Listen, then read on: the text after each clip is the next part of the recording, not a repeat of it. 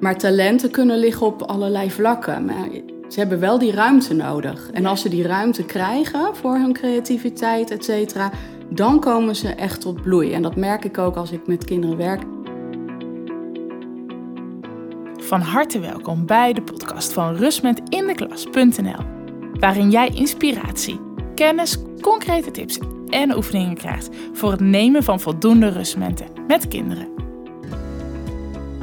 Mijn naam is Wendy de Groot. Ik ben leerkracht geweest, inmiddels ook moeder en oprichter van rustmetindeklas.nl. Ik neem je graag mee in mijn ervaring rondom rust en ontspanning voor kinderen en misschien ook wel voor jezelf. Heel veel luisterplezier en ontspanning gewenst.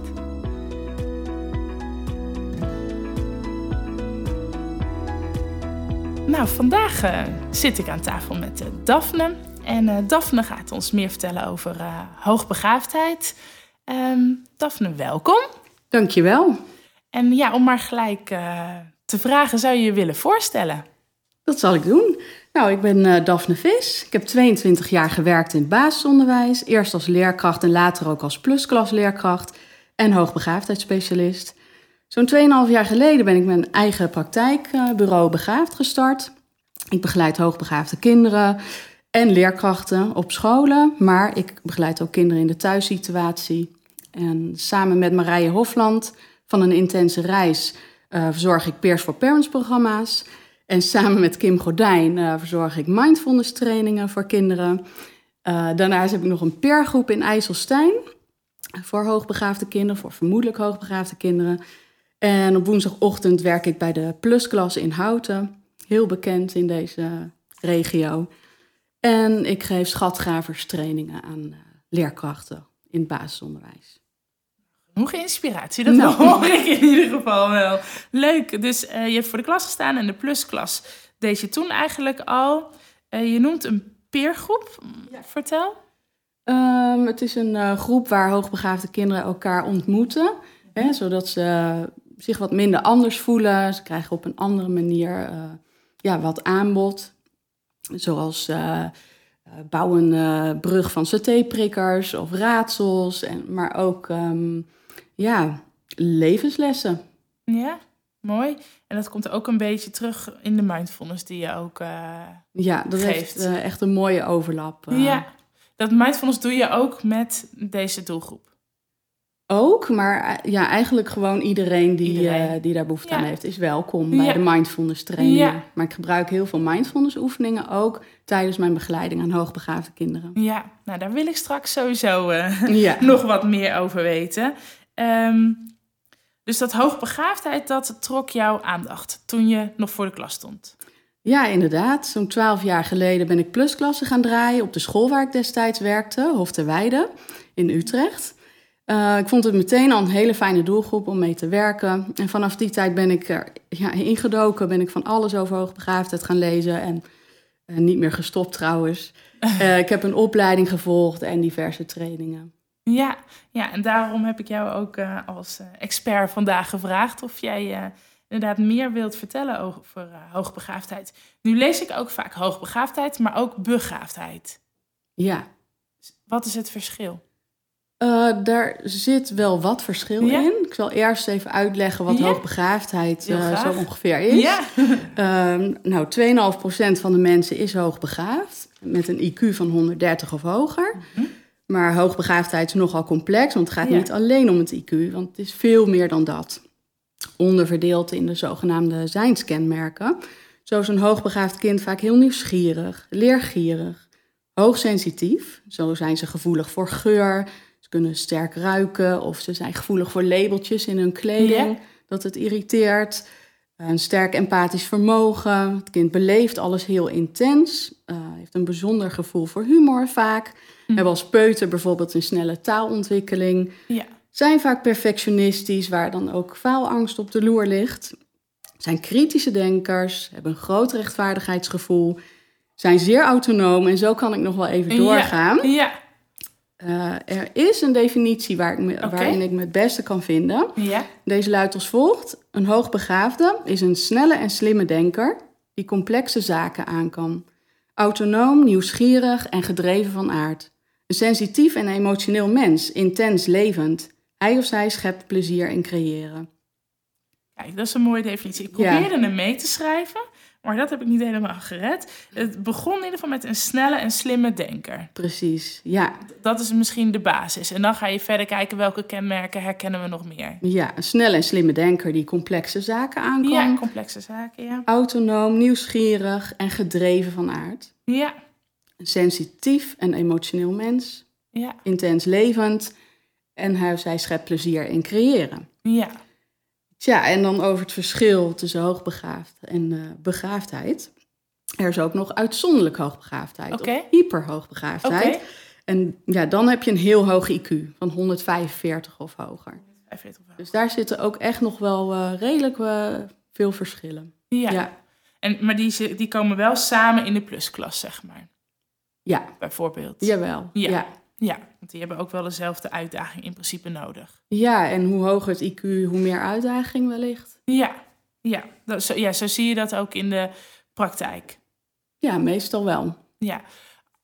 Ook uitdaging in ehm, dingen waar ze tegenaan lopen. Ja, ik denk dat het voor een eh, hyperhoogbegaafde nog net iets lastiger is in Ja. deze maatschappij Ja. Ja. dit systeem. Ja. Ja, in, het, in de maatschappij en het systeem zoals het nu gebouwd is. Hè? Hoe we werken met elkaar. ja. Ja. Je schrijft op jouw website eigenlijk de allereerste zin, dat trok mijn aandacht. Ehm, het hoogbegaafde kind zien met al haar talenten. Dat is eigenlijk waar jij voor staat. Dat je het hoogbegaafde kind echt ziet met al haar talenten. Klopt. Ehm, Ja. Eigenlijk noem je net, noemde je net al wat dingen eh, tussen neus en lippen door. Hè? Eh, maar wat zijn talenten van hoogbegaafde kinderen? Ehm, nou ja, ik denk dat door alleen de reguliere lesstof aan te bieden, dat je het kind tekort doet. Hè? Zoals Mhm. dat nu op school vaak gebeurt. Maar door ruimte te geven voor hun creativiteit, voor hun eigen keuzes en dat plezier in creëren, denk ik dat ze veel meer tot bloei zouden kunnen komen. En dan, ja, want HB, hoogbegaafdheid, is een, echt iets heel moois. Ja. Ja, daarom vind ik ook mooi dat jij zegt van hè, wat met al haar talenten. Wat, ehm, want je noemde net al even vaak dat ze vaak cre- creëren. Dat, Ja. is een, dat is een talent. Zijn er nog meer talenten die je specifiek vaak bij deze kinderen ziet? Ehm, niet echt specifieke talenten. Het is meer de kenmerken die, ja. ja, Die, herkenbaar zijn, zeg Ja. maar. Maar talenten kunnen liggen op allerlei vlakken. Maar ze hebben wel die ruimte nodig. En Ja. als ze die ruimte krijgen voor hun creativiteit, et cetera, dan komen ze echt tot bloei. En dat merk ik ook als ik met kinderen werk. Eh, ja, ik werk het liefst met eh, eigen projecten. Dus dat kinderen zelf kunnen kiezen voor een onderwerp. Mhm. En, en dan werken vanuit die intrinsieke motivatie werkt vaak het beste. Dan kunnen ze zichzelf wat meer laten zien. Ja, dus eigenlijk zeg je kinderen met hoogbegaafdheid, zorg dat je ze de ruimte geeft. Ja, Zorg dat ze de ruimte krijgen om zelf te kiezen, zodat ze vanuit hun intrinsieke motivatie kunnen laten zien, hun eigen talenten kunnen laten zien. ja inderdaad. Ja, Ja. en dat bied jij dus aan in eh, tijdens schooltijd met onder andere de plusklas, maar ook na schooltijd met bijvoorbeeld de peergroep die je doet. Ja, vooral in de plusklas, in Ja. Houten inderdaad. Daar werken Ja. we veel met eigen projecten. En soms ook als ik een kind individueel begeleid op een Ja. school... dan eh, vraag ik of andere kinderen aan kunnen sluiten. En dan geef ik een eh, ja, projectonderwijs aan een groepje kinderen. Oh ja. En dan eh, laat ik hen ook zelf kiezen. En dan moeten ze alles zelf regelen. Ja, ja, mooi. Ja, In ieder geval genoeg ruimte krijgen ze dan. inderdaad. dan Ja. Ja, ehm, deze kinderen hebben talenten, maar lopen ook tegen dingen aan in het dagelijks leven. Je zei net ook al, hè, in, in, de, in de maatschappij. Tegen welke problemen zie jij, want jij werkt veel met deze doelgroep, tegen welke problemen zie je dat ze aanlopen? Ja, door al die kenmerken die ik net ook al noemde, voelen Mhm. ze zich vaak anders. Mhm. Doordat ze alles heel intens beleven, zich asynchroon ontwikkelen, door dat sterke rechtvaardigheidsgevoel. Ja, en hun slimme en snelle denken, wat Ja. vaak anders is ook dan hun, hè, bij hun klasgenoten. Ze moeten zich vaak zoveel aanpassen. En je kunt je voorstellen dat dat vermoeiend is en stressvol. Ja. Ja, dus ze voelen zich vaak anders en dat levert dan problemen Ja, op. spanning, stress, eh, Door de hoogsensitiviteit ervaren ze ook meer stress, hebben vaak last van angsten. Ze zien ook alles voor zich, kunnen bedenken wat voor verschrikkelijks er allemaal kan gebeuren. Eh, ze maken zich vaak zorgen, piekeren over wereldproblemen. Dus ja, dat, dat geeft wel wat spanning. Ja, zit er veel in hun hoofd ook. Zit er veel in hun hoofd, inderdaad. Ja. ja, Want je zegt net denken en ja, ehm, ja, dat, dat ze daar veel mee bezig zijn. Ja. Ja, En ze leggen de lat enorm hoog voor zichzelf. Hè? Dat perfectionisme, wat ik heel vaak terug zie komen. ja. Waardoor ook faalangst kan ontstaan. Ja, faalangst, ja. Dat kan ik me ook zeker voorstellen dat dat ehm, ja, bij kinderen die ook veel denken, dat dat eh, ook ontstaat. En ook misschien wel in een visuele cirkel aan de gang blijft gaan. Voor degenen die nu deze podcast luisteren, leerkrachten, ouders, ehm, mensen die op de BSO werken. ehm, en denken, oh, ik, ik heb wel een beeld bij een kind. Hoe kunnen zij eigenlijk laagdrempelig het hoogbegaafde kind herkennen? Ehm, ja, het begint bij kennis. Mhm. Door weten hebben van al die kenmerken. Mhm. ehm, en door het kind goed te observeren, kun je, kun je al ja, veel doen. Bijvoorbeeld, eh, geef een kind eens een smart game of een uitdagende of creatieve opdracht. Mhm. Bijvoorbeeld die brug van satéprikkers die ik net ook al noemde. Ja, om dat te laten maken of een gek raadsel eh, aanbieden. En kijk dan hoe ze daarmee omgaan. Ja, dus geef, eigenlijk is dan geef een uitdagende opdracht en zie wat er gebeurt. Ja, precies. En, en observeer dan of ze dat snelle denken laten zien en, en de andere kenmerken die je Ja. eigenlijk net. Dat creatieve denken. Ja, geven ze meteen op of zetten ze door. Eh, ja, Is er een fixed mindset, hè? dat ze van Ja. tevoren al zeggen van ik kan dit niet. ja, Maar door, het begint dus met kennis. ja. Het is zo belangrijk dat, dat meer mensen weten hebben van hoogbegaafdheid en al die kenmerken. En dat het niet alleen een IQ is. Ja. Ja, dat is mooi. Dus dat Ja. hoogbegaafd is niet alleen het IQ. Die kenmerken, waar kunnen... Heb je een tip waar, waar leerkrachten of anderen dit op kunnen zoeken?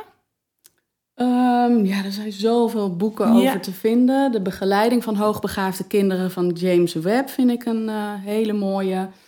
Uh, op mijn website bureaubegaaf.nl Ja. is het een en ander te vinden. Ja, dus er is, er is, er is genoeg te Ja, er is vinden. ontzettend veel. Ik ja. zou jouw website en dat boek ook even in de show notes neerzetten, zodat de luisteraar dat gemakkelijk eh, na kan eh, zoeken. Ehm, Mooi. dus, dus jouw boodschap is ook een beetje zorg dat je kennis hebt. ja, En als je die kennis hebt, als je weet, het is niet alleen het IQ, maar dit zijn ook de zijnskenmerken die erbij komen, dan zou je eens zo'n opdracht kunnen geven, een uitdagende opdracht, en eens kunnen observeren, hé, hey, wat gebeurt er? precies. Ja, Ja. mooi. Ja. En dan heb je een basis om verder te gaan. Moeten we hier iets mee?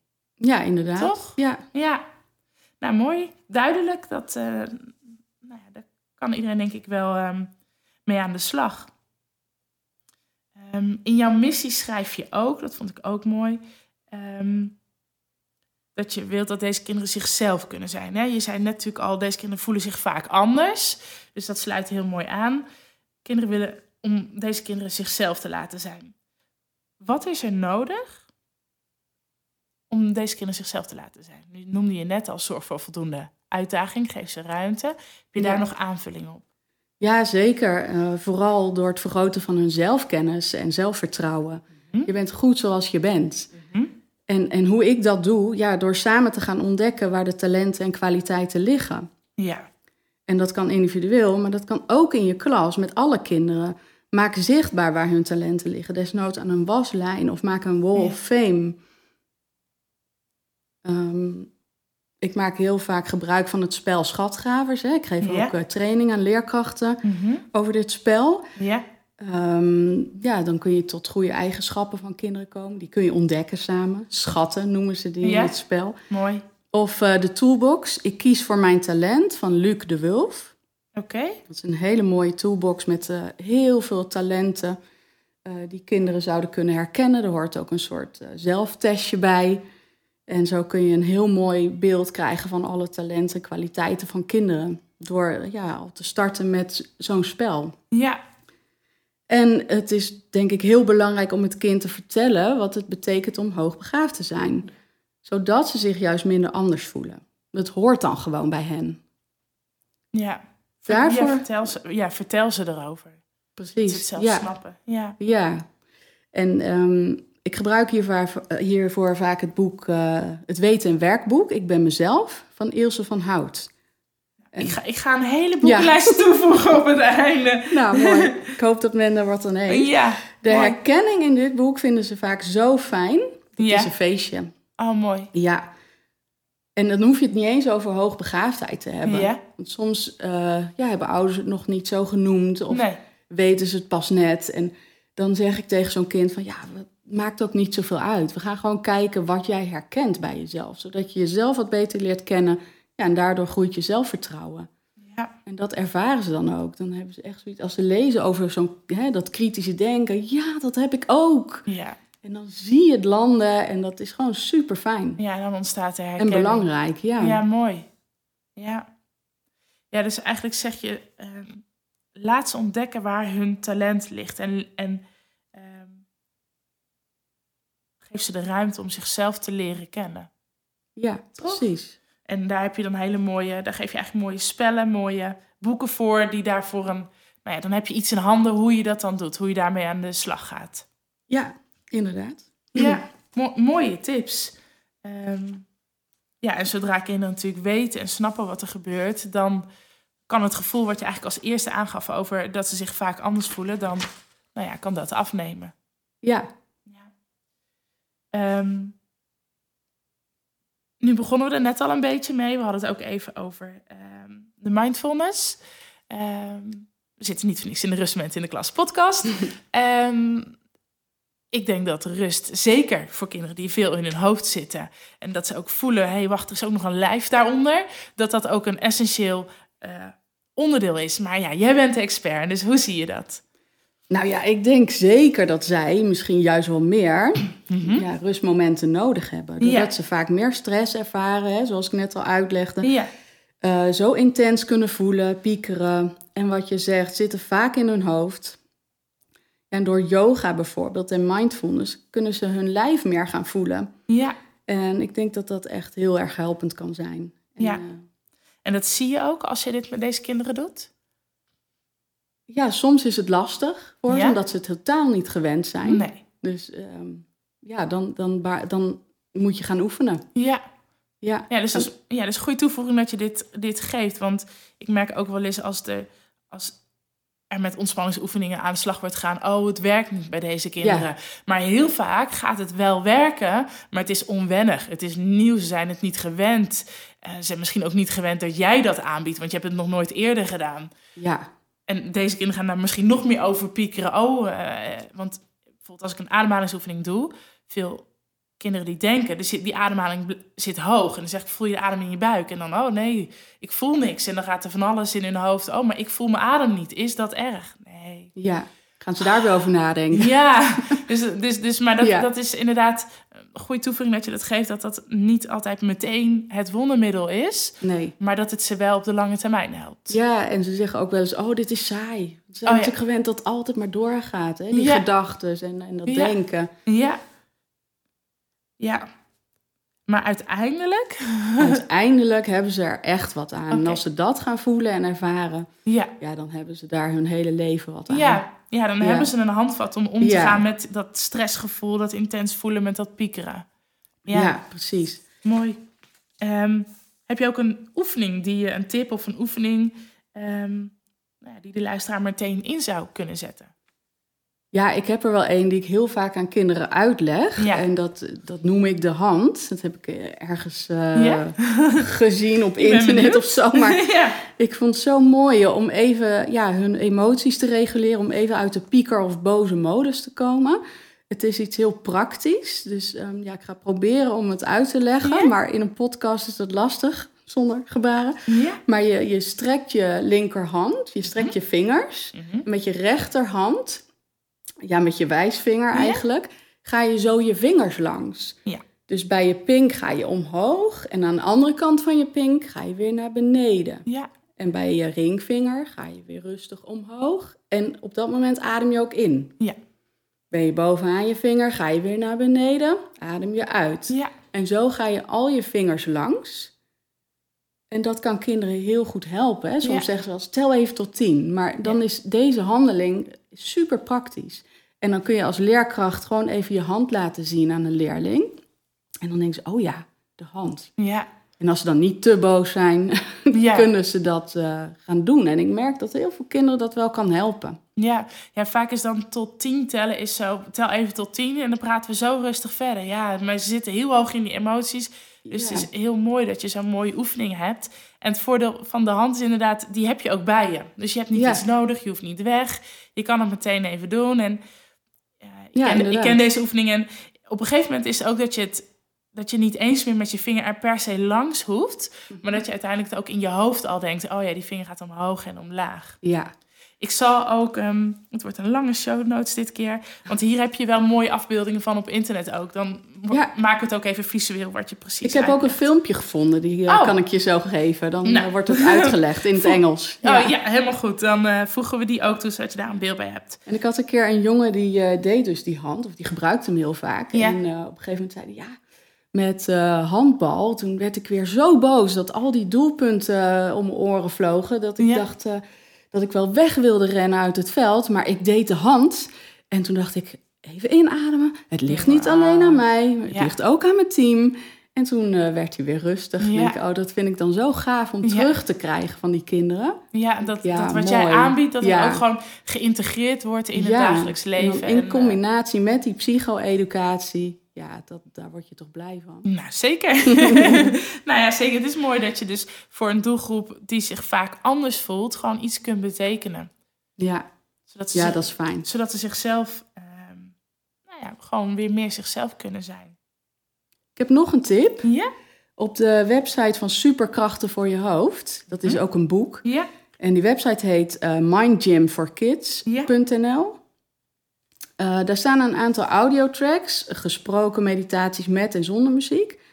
En de- ja, dat zijn hele fijne oefeningen. En dat boek vind ik sowieso echt te gek, want er wordt op een stoere manier uitgelegd gegeven over mindfulness. En er staan hele mooie oefeningen in. Ja. En ook jongens die kunnen zich daarmee identificeren. Dat vind ik zo eh, leuk aan dit boek. Echt een aanrader. Ja. En natuurlijk rustmomenten in de klas. Want eh, ja, dat heb ik ook heel veel gebruikt. Ik heb bij jou eh, jaren geleden een workshop gevolgd. Oh, echt waar? Dat komt dan nu Ja, boven tafel? komt nu boven tafel. Oh ja. en eh, ja, we hadden toen op school ook zo'n abonnement. Ja. En dat heb ik heel veel ingezet. Vond ik super fijn. Dus dat werkt echt ja, lekker in de Nou. klas. Je kunt het aanzetten. En Mike en Vee eh, Ja. doen de rest. ja, dat klopt. Nou, leuk om te horen. Dat wist ik nog niet eens. Dus dat is leuk. Ja. Ehm, ja, dus dat, dat boek, dat ken ik, is een heel mooi boek. Ehm, Er worden ook mooie gewoon vergelijkingen gemaakt ehm, die heel, heel erg aanspreken. Dus die tips zet ik er ook bij. Nou ja, de rustmomenten, dat weet iedereen wel te vinden die dit ehm, Ja. luistert. Ehm, vergeet ik nog iets te vragen over hoogbegaafdheid? Over wat het is. Nou, ik denk dat we alles wel, eh, Ja, dat alles wel gezegd is. Stel, Ja, je- nou ja. Ja, nou, er was nog veel meer, maar Ja. voor, voor nu in deze Voor lengte. Ehm, stel, degene die dit luistert denkt, hey, ik herken echt wel dingen.